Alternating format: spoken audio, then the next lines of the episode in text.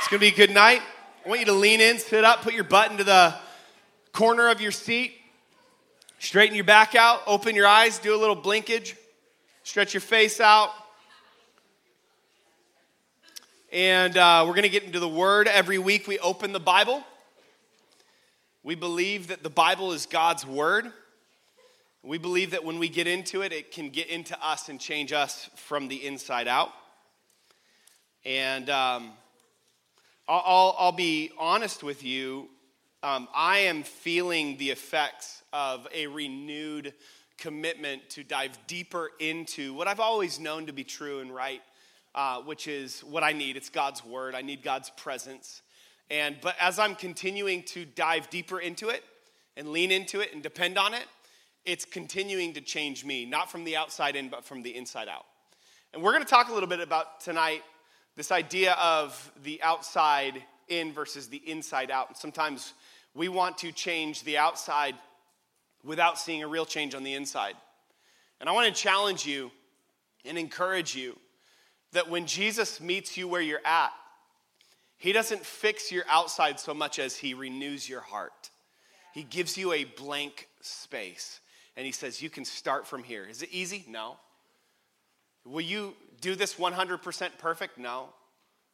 But can you follow Jesus and dive deeper into his word and grow and see change in your life? Absolutely. I'm living proof of it. So many people in here are living proof of it. We're going to do a series starting next week, and we're going to hear some actual stories and testimonies of people who are living proof of what happens when Jesus gets a hold of your life. And I want to encourage you this year. It's still the beginning. We're still in January, so it's the front end of the year. Don't, don't say, oh, you know what? I'm already into January. I mean, we're pretty much, it's almost Christmas. I'm going to start in 2021. No. Start right now saying, you know what, God? I'm going to lean into you. I'm going to give you everything I got because it is worth it, which is what we're going to read right now. We've read this scripture the last few weeks, and I didn't intend on coming back to it three weeks in a row, but I, I just feel like it's kind of opening up more and more to me. And it's this in Psalm 19. It says, They, referring to the ways of God, they are more precious than gold, more pure than, more, more than pure gold. They are sweeter than honey, more than honey from the honeycomb. By them, his ways, referring to his ways, by his ways, your servant is warned that in keeping his commands, there is great reward. But who can discern their own errors? Forgive God my hidden faults. Keep your servant uh, from willful sins. May they not rule over me. Then I will be blameless. I'll have a blank space. Innocent of great transgression. May these words of my mouth and this meditation of my heart be pleasing to you, God, my rock and my redeemer. We talked the last couple weeks about this idea of what does it look like for God to, uh, to forgive you or for you to receive God's forgiveness. But then what does it look like for God to keep you, which is what I just alluded to. What does it look like for God to maintain management and leadership over your life? Because it's one thing to give God a moment, it's another thing to give God your life. It's one thing to give God a season, and when the season dries up, for you to quit. It's another thing for you to say, God, I'm in this with the thick and I'm in this during the thin. I'm in this on the highs and I'm in this for the lows because you were in it through it all, so I can be in it through it all. I can give you everything. It is worth it. Can I get an amen? amen. It's worth it. I want to read this in a different translation. It's called the TMV, the Taylor Murray version. And it says this God, your ways are a good reminder that when I do things your way, it's always worth it. So, why do I keep doing stupid things? Honestly, I have no clue. But, God, I need you to forgive my hidden stuff and the stuff I do out in the open because I don't want those things to dictate my future. Then, at that moment, I'll have a blank space, an opportunity for my words and my heart to please you. I want to speak on this idea tonight an acceptable gift an acceptable gift. If you're taking notes, which, I challenge and encourage you to every single week, make this a habit. It will change your life. Um, you can write down this idea an acceptable gift. An acceptable gift. Would you bow your heads and uh, close your eyes and pray with me and, and agree as we ask God to speak to us tonight. God, thank you for your word. We thank you that it can read us from the inside out and change us. Uh, we, we give you permission, we give you space tonight to do what only you can do. And as much as we can try and we can modify our behaviors and we can do all sorts of things that make us better, and those things are good in and of themselves, God, they're not enough. We need you. We need your grace. We need your leadership. We thank you, God, that as we surrender to you, you can change us from the inside out. Change the way we live, change the way we see others, change the way we see our future, change the way we see what's going on in our world and say, I'm not here as a victim. I'm here to infect change and hope and life into the dark places. In Jesus' name. Everyone said? Amen. Amen. Uh, you ever gotten uh, a gift that, while it may have been a nice gift, it did not match you? That ever happened to you? Uh, like, this has happened to me before. There was a year recently, several, actually several years ago, where I was, uh, I was having a birthday thing, and, and, you know, the older you get, the less you get gifts. You know, like you go, the gift that you have is your friends are like, my gift to you is I showed up to go to dinner with you. And on top of that, I paid for my own dinner. So you're welcome. That's the gift that you get. So gifts become more and more like rare, they're fewer and far between. And so when you get a gift, you're like, man, I'm excited for this gift because I don't get many. And I, I, remember this one particular birthday, and I, I get some gifts, and and um, and I'm excited about it. I'm not like a huge gifts guy. I don't. I don't. I'm I'm happy when I get gifts, but I'm not a gift giver. I'm not a gift receiver. I'm like, I'm just, I'm kind of neutral. I, I, I, dig it, but I'm not like, it doesn't get me going a ton.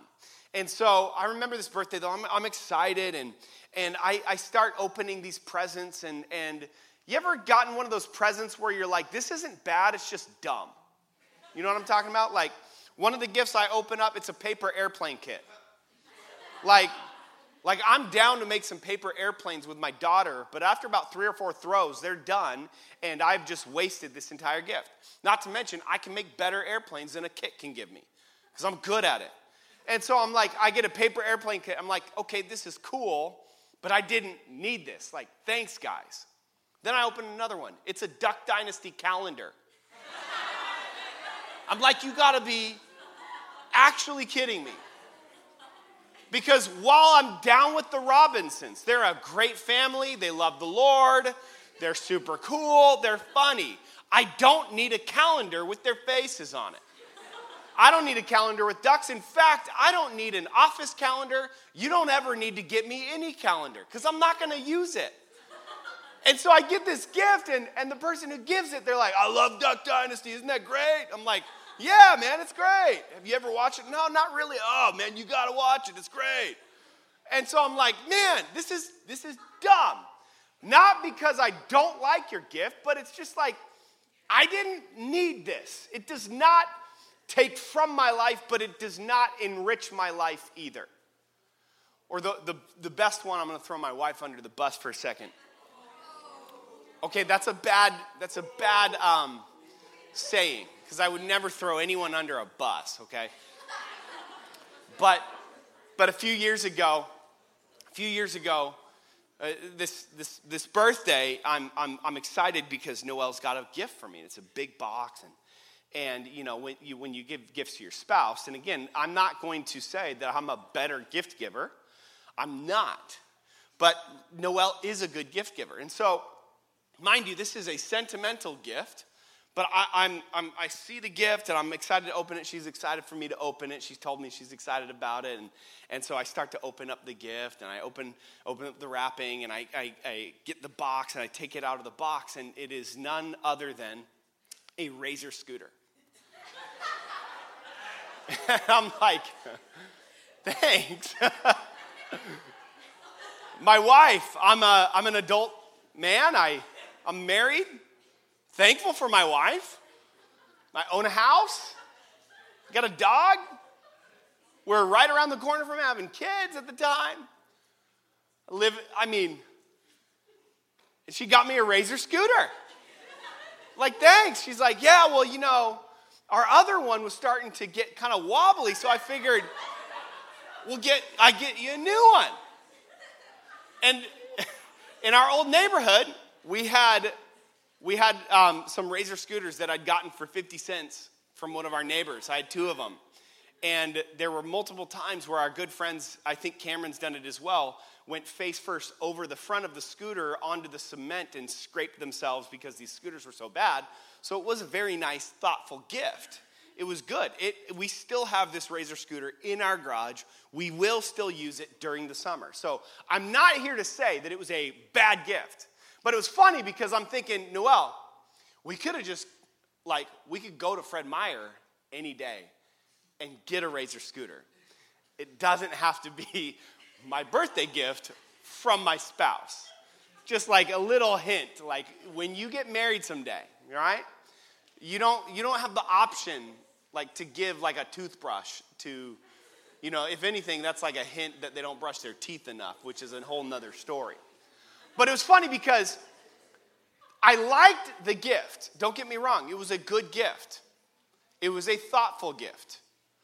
But the gift was not what I was looking for. Let me say it again. She gave me a gift that, in and of itself, was good. I appreciated the gift. I was thankful that she went through the time and the energy to think of a gift that would be kind of fun and, and it was a thing that we would do together. We'd walk our dog with the scooters. It was great. So there was nothing wrong with the gift. But as I'm sitting there, I'm thinking, this is not what I was looking for. I think it's interesting sometimes what we do as Christians, can I be honest? Is we give God things that He's not asking for. And what He's not saying to you is when you give Him something, that He just looks at it and says, You're cute. I don't like it, take it back. But I think what often happens is we give God novelty gifts that while in and of itself it is good, it is not what God has been asking for. See, it's this word pleasing in your sight that David says. He says, May the words of my mouth and the meditation of my heart be pleasing in your sight. That word pleasing in, your sight means this. And you can write this down because it's important. It means an acceptable gift one that matches the person you're giving it to. David, in another scenario, would go on to say, toward the end of his life, as he's offered an opportunity to offer a sacrifice at a discounted rate to God. And he's given a discount from this guy. And he says, No, no, no, no.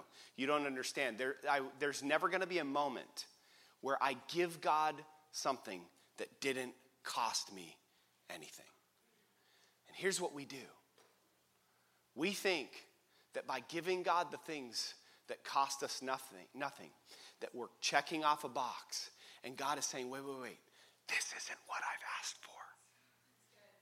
See, what David understood was what God was asking of him. And I think we need to understand tonight what God is actually asking us for. Can I tell you what He's not asking you for? He's not asking you for perfect attendance on a Wednesday night or a Sunday morning. That's great. I think you should. And to be honest, I have perfect attendance so far this year. I'm really good at it. Thank you. Give me a certificate, Julian. But what God is not asking for is that you lift your hands higher, though I think there's significance when you lift your hands. What God is not asking for is that you sing louder. Though when you sing with all your heart, it might reflect what's inside. What God is not asking you for is a moment or your leftovers. What God is asking you for is your life. I don't know if you caught that. Because what, what, what we often do is we say, okay, here's what I do I say yes to God, I say yes to Jesus, I give him, uh, I, I say yes, I'm going to invite him into my life. He's going to become the, the Lord and the savior of my life. He's going to be in the middle of my heart, and, and it's this great thing. And I'm like, okay, God, it's you and me now. I'm down with this. I'm cool with it. And then we think, okay, now what I've got to do is this thing. And when I do this thing, it's what's going to get God continuing to give me his approval. And what you need to understand, and what David understood, is that he's not looking for you to be perfect. He's not looking for you to lift your hands higher or to sing louder. What he's looking for you to do is surrender your life to him. That's it. He's looking for you to give him your life. What, what does David says? He says, God, I want the words of my mouth and the meditation of my heart to please you. And what we have to understand tonight, what I need you to understand, is what we think often pleases God is not the thing that pleases God. What really pleases God is what we're going to look at.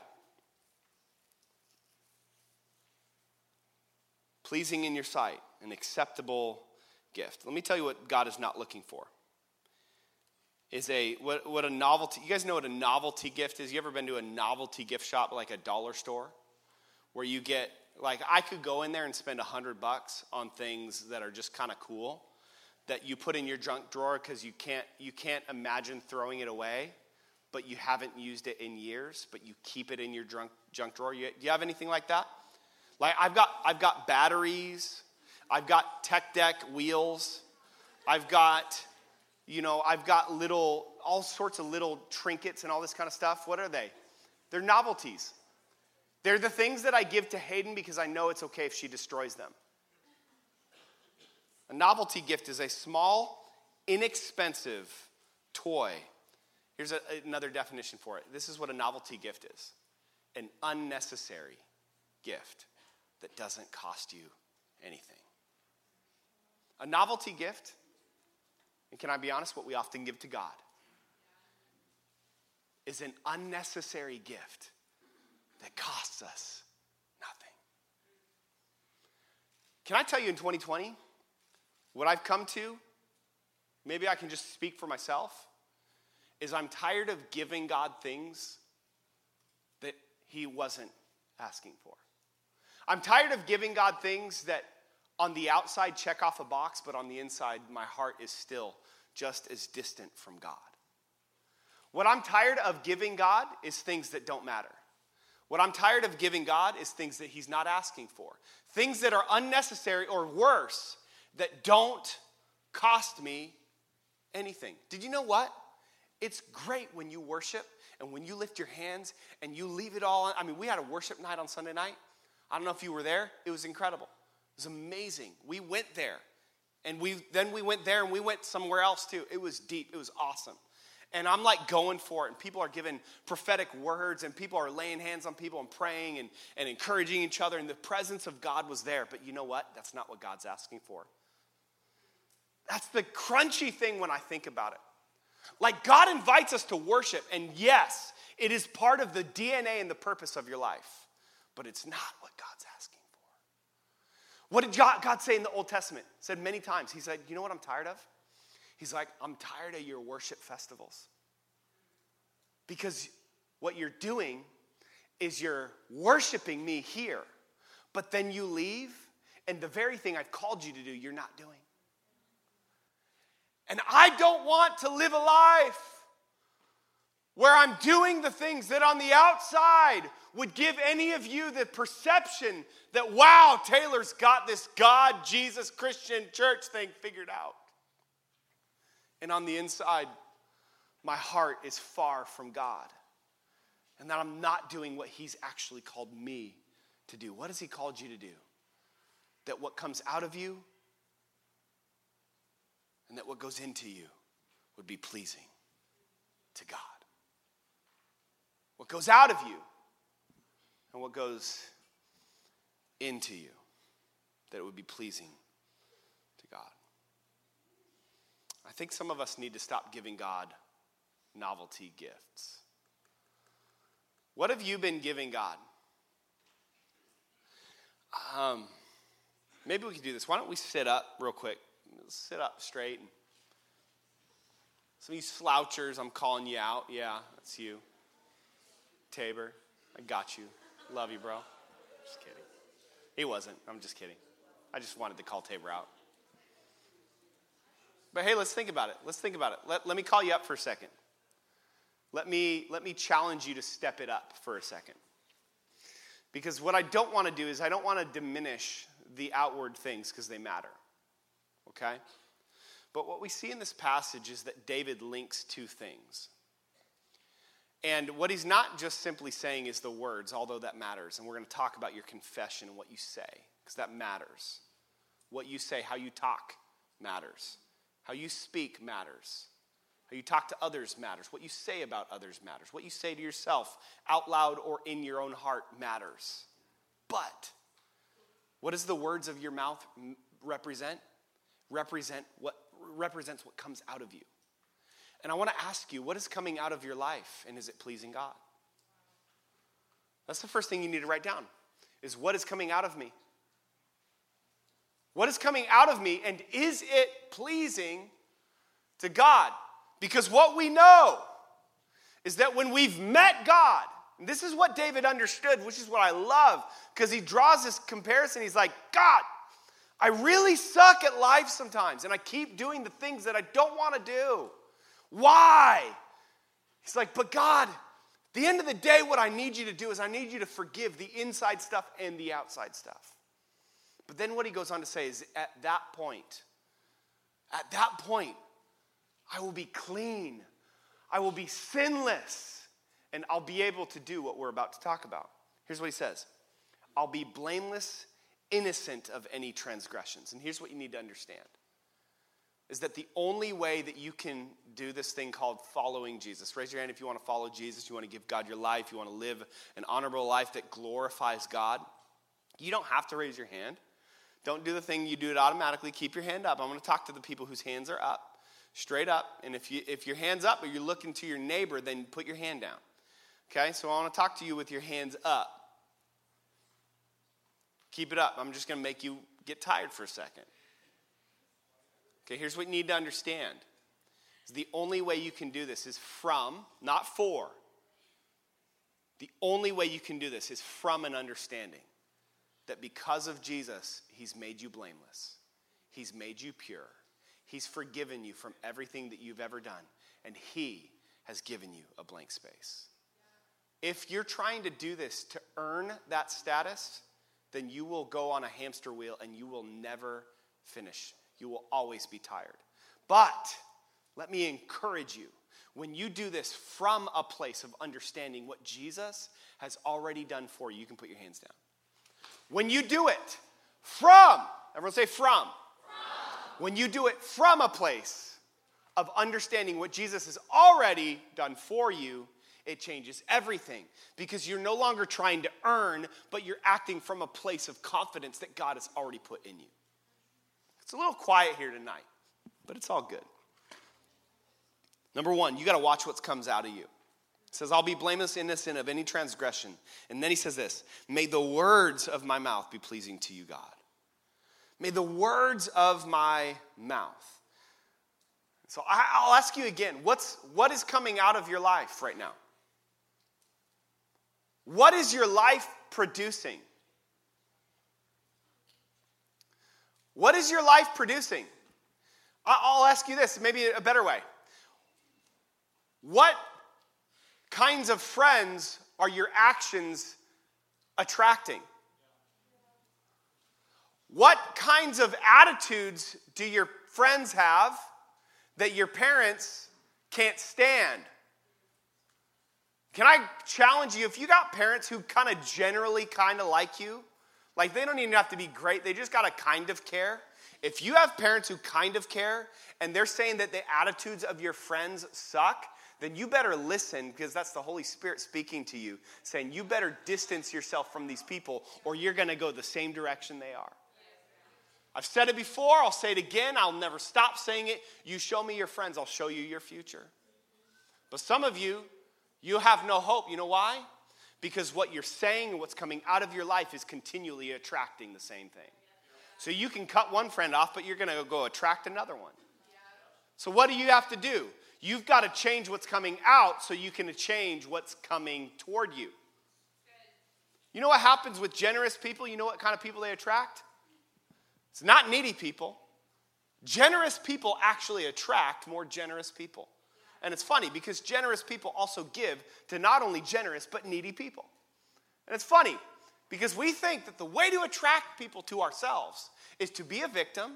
And every time that something's going wrong, all we got to do is send out an SOS on Snap and pretend that we're a little bit more depressed than we actually are so that we can get the attention that that person was never meant to give us and then feel unsatisfied when it doesn't meet our need.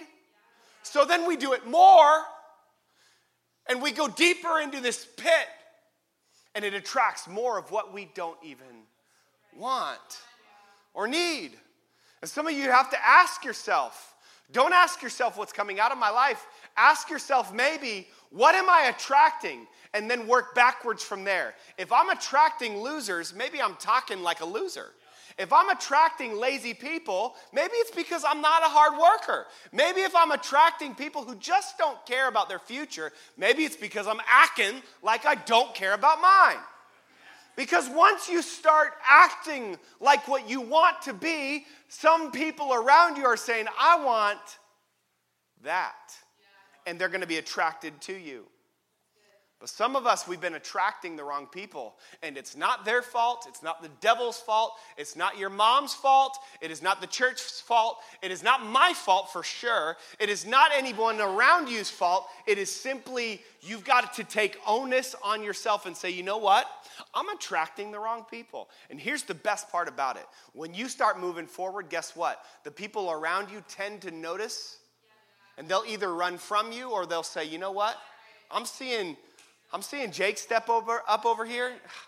Man, I'm freaking done with this loser crap. I'm gonna follow Jake. I, am I'm seeing Madison over here just actually like be the nicest person ever and, and, and, and lean into what is in front of her and, and be a good steward of her life. Man, I, I don't want to waste my days over. here. I'm going to follow where she's going. I'm, what, what's going to happen is people are either going to run the other way or they're going to be drawn to you. But either way, you win because the losers leave or they stop being losers. And I'm not trying to use loser loosely. None of you in here is a loser, but some of you are acting like it. And what David understands is God, why do I keep doing loser stuff? Why do I keep doing dumb stuff? Because it gets me the same results every time. But God, and here's the key, friends, here's the key. I, I don't want you to be like, well, I'm a loser. I must be. You know, I'm always going to be a loser. No, no, no, no, don't do that. Because some of you, you, you need to assess your behavior and say, I'm being a loser. Talking to my friends the whole time during service. I see you. I am whatever it might be, okay, big or small, identify it, don't sit on it. Receive the forgiveness of God, know that you are blameless and pure, and leave with a mandate and an opportunity and a decision that say, you know what? I don't have to be that way anymore because Jesus said I don't. So I'm going to change and I'm going to move forward and I'm going to watch as people begin to follow in my footsteps because I am laying a path that they can follow. You got to watch what's coming out of your life. What kind of words are you saying? Are you building up or are you tearing down? Are you encouraging? Man, this is, and I, I can only speak from what I know and what I'm working on. But I can also speak from what I suck at and what I tend to not lean toward. It is sometimes it is hardest, especially when it's people close to me. It's hard for me to just like be an automatic encourager. Like, man, you really did great tonight. And I watch how you, and, and it, you're just wonderful. And I love being around. I'm not good at that. I gotta, I, anybody else like not really good at saying what you want to say, even though you want to say it, but it's like, it's like, Mom, I love you. or like, Kelly, when you sang that song tonight, you did a really good job. Okay, why? You know, or something like that, right? Like, or, or uh, you know, um, you start just moving your hand. You're like, um, hey, Dave, uh, uh, mm, I, I saw you the other day and I thought of something, but I'll mention it later. Okay. See you later. You know, I, I don't know if you're like, like me, where it's like you gotta, you gotta, you gotta actually do it. But what, what happens is when you start to change your language, what it starts to invite into your life. When you start to change your language, it starts to invite different things in your life. I'll say it again because you need to get this. When you start to change your language, it invites new things into your life. Let me get literal with it. The moment you learn Spanish, if you're an English speaking person and you learn Spanish, it invites you into doors that you could never walk into if you didn't know the language. Why? Because there are certain people that can only understand certain languages. I remember when I worked at AT&T, you got paid $5 more an hour if you were fluent in any mainly spoken language, French, Spanish, all these other things. And so there was this guy who was a terrible salesman, but he got paid $5 more than everybody else. Why? Because he was able to speak a language nobody else could.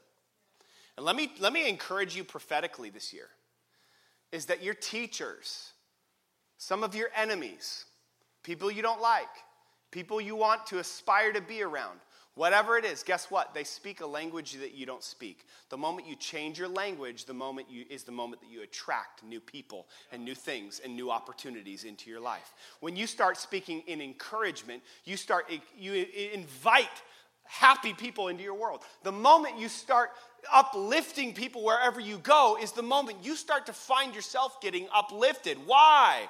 Because when you change your language, you invite new things into your world.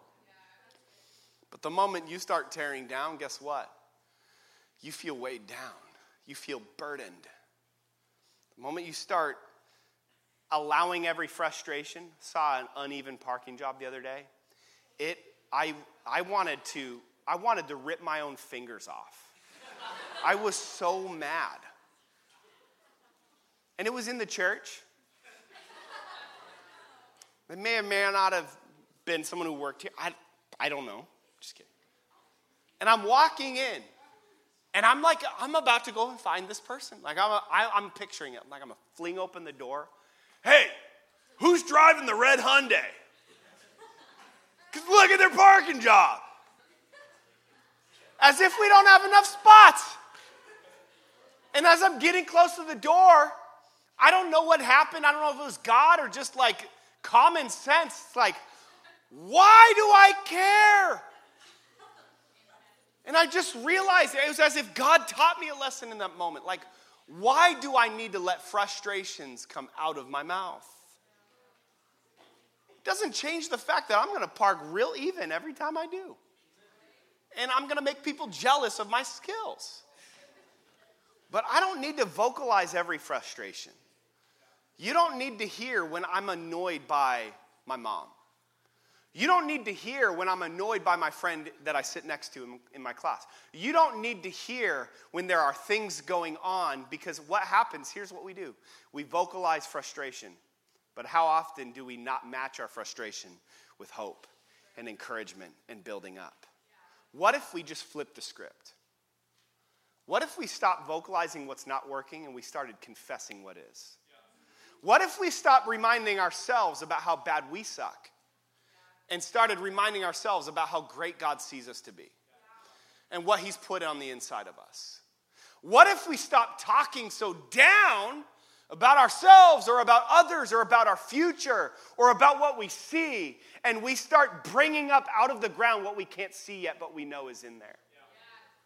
Some of you, you got great stuff under the soil. Why don't you get on your knees, water it, and start pulling some things out of it? You may not see it yet, but it is in there, and sometimes you need to remind yourself. You got to watch what you confess. Change your language, you'll change what comes into your world. I'm to give you a few of these things. You can write them down if you get them. Um, listen back to the podcast because uh, I'm to read them fast. Here's some confessions that we need to make about ourselves, about others, about our future. Things that we need to say on a regular basis. Okay, these are just a few. I wrote a few da- things down. Yesterday is gone, but today is here. And God made me with purpose. I'm a lifter. Everywhere I go, I lift up, I encourage, and I make my environment better. God loves every individual, including me, in spite of failures. So I'll do the same. Every mistake that I make is an invitation for me to lean in further to God. Today I choose to speak life, knowing that there's power in my words. Gossip is a thing of my past. I choose to believe the best and speak the best, even when it doesn't make sense. I could go on and on and on. You can listen back to the podcast if you want to write me down. I've got more I could give you. But here's the thing what am I doing? I'm choosing what I'm going to focus on, and I'm going to start to speak that. Some of you got to stop speaking discouragement. My mom's the best at this. I'll invite the band to come forward. We'll close here in just a moment. We're going to do some worship.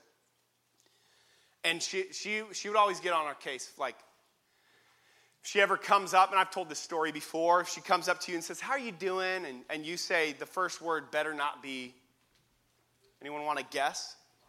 No, you can say good. Fine would be a bad example, yeah. Tired. And if you say tired as the first word out of your mouth, she's going to punch you in the face. Because you better not make that the dominant picture. And I know it's just a semantics thing. Like, and I, I, would never encourage anyone to lie. How are you doing? I'm great. I've never been better. I'm wide awake. I haven't had any coffee. I had three hours of sleep last night. And I'm so happy about it. No, but, but, but think about it. Like, because sometimes what we got to do is remind ourselves. You ever been to the gym, you didn't want to go? What do you do? You start telling yourself, I want to be here. I know this is what I need. This is going to be good for me. I don't like it right now, but it's going to be good. The moment I step off that treadmill is the moment I'm going to look back on it and say, I conquered something. What are you doing? You're reminding yourself what you need to be true, what you know to be true, what you don't feel, what you can't sense. But the moment that you get there, and you start to feel it, you're saying, I'm thankful that I chose my language on the front end. And here's what you need to do you need to learn to change your language, change your confession. Some of you, your confession is, my parents got divorced, their parents got divorced, so I'll probably get divorced.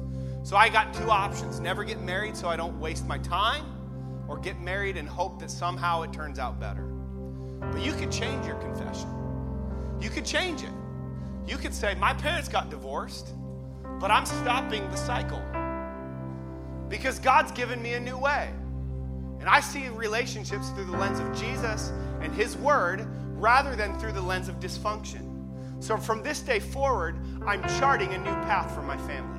Not only will I be the first to get married and stay married, but I'll be faithful to my spouse and I'm going to set an example for my kids. What is it?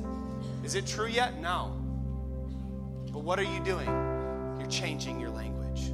Yeah. And there's power when you change your language. Scripture says that the tongue has the power to breathe life and death. Life and death are in the power of the tongue. Did you know you can actually start a forest fire? I think we've got to watch our language. See, the great thing is, friends, some of you got some learning to do. But God has given you a blank space. And He's given you everything that you need. Scripture says that He's given us everything that we need for life and godliness. Meaning, there is not one human being in here who doesn't have everything that they need. Some of you have it easier, probably. Some of you have a little bit harder time? Do some of you go home to parents that aren't fostering this? Do some of you not even know one or both of your parents? Sure. Do some of you have a lot of different circumstances working against this? I'm sure you do. But God didn't call you to easy. I would love to pat you on the back and say, God's going to make it easier. But God is saying, if you'll endure, if you'll plant your feet and just say, you know what?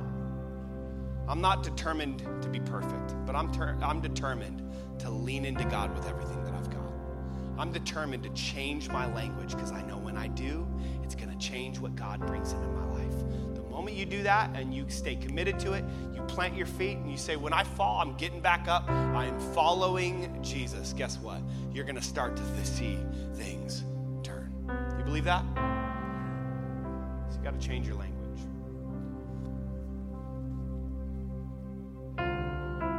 This is the paradox of it all.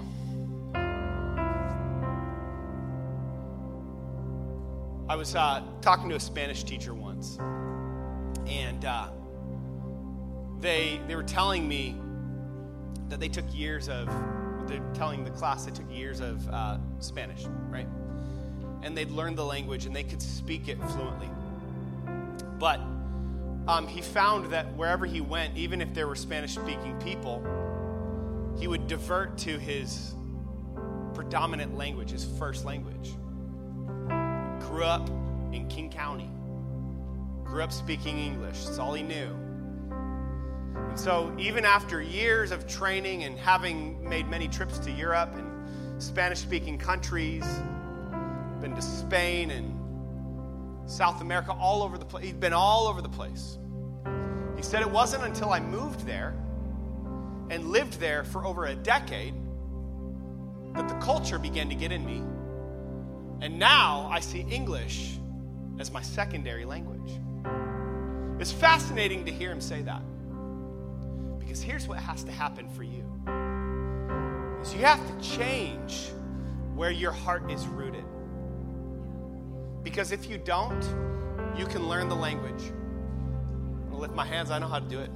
Been around church, I know the Hillsong albums. I know Elevation Worship. I know the Mosaic MSC. I know it all. I even listen to it sometimes. I got my Bible, I got my journal. I know the language. And see, changing your language is powerful, but it really gets powerful when it starts to change you on the inside. Because it's only when your heart changes that it can truly change what's going to come out of your life. Some of you, you need, to, change what's coming out. But please don't go home and just fix everything without allowing God to change your heart.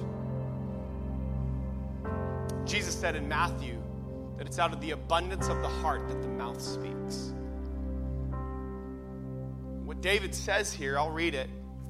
He says, I want the words of my mouth, and get this, the meditation of my heart to be pleasing to God. Do you know what the meditation of my heart means? It means the resounding sound, the stuff that echoes, reverberates, and swims around on the inside. Love this. And I would say, you got to change your language, change what you're confessing. Sometimes it starts with that. Change what's coming out. The moment you want to gossip, walk away. The moment you're about to say the F word or something like that, you pause. Say, no, no, no, no, I'm changing my language. But never, friends, ever make it about what you're doing on the outside. Because if God does not change the inside, the outside is just temporary because you'll default to your predominant language. So, what do we got to do? We've got to allow God to change our heart. What are you med- meditating on? What are you sitting on? What are you rehearsing? What are you coming back to? What's your default? And that is where you have to invite God in. Would you bow your heads and close your eyes?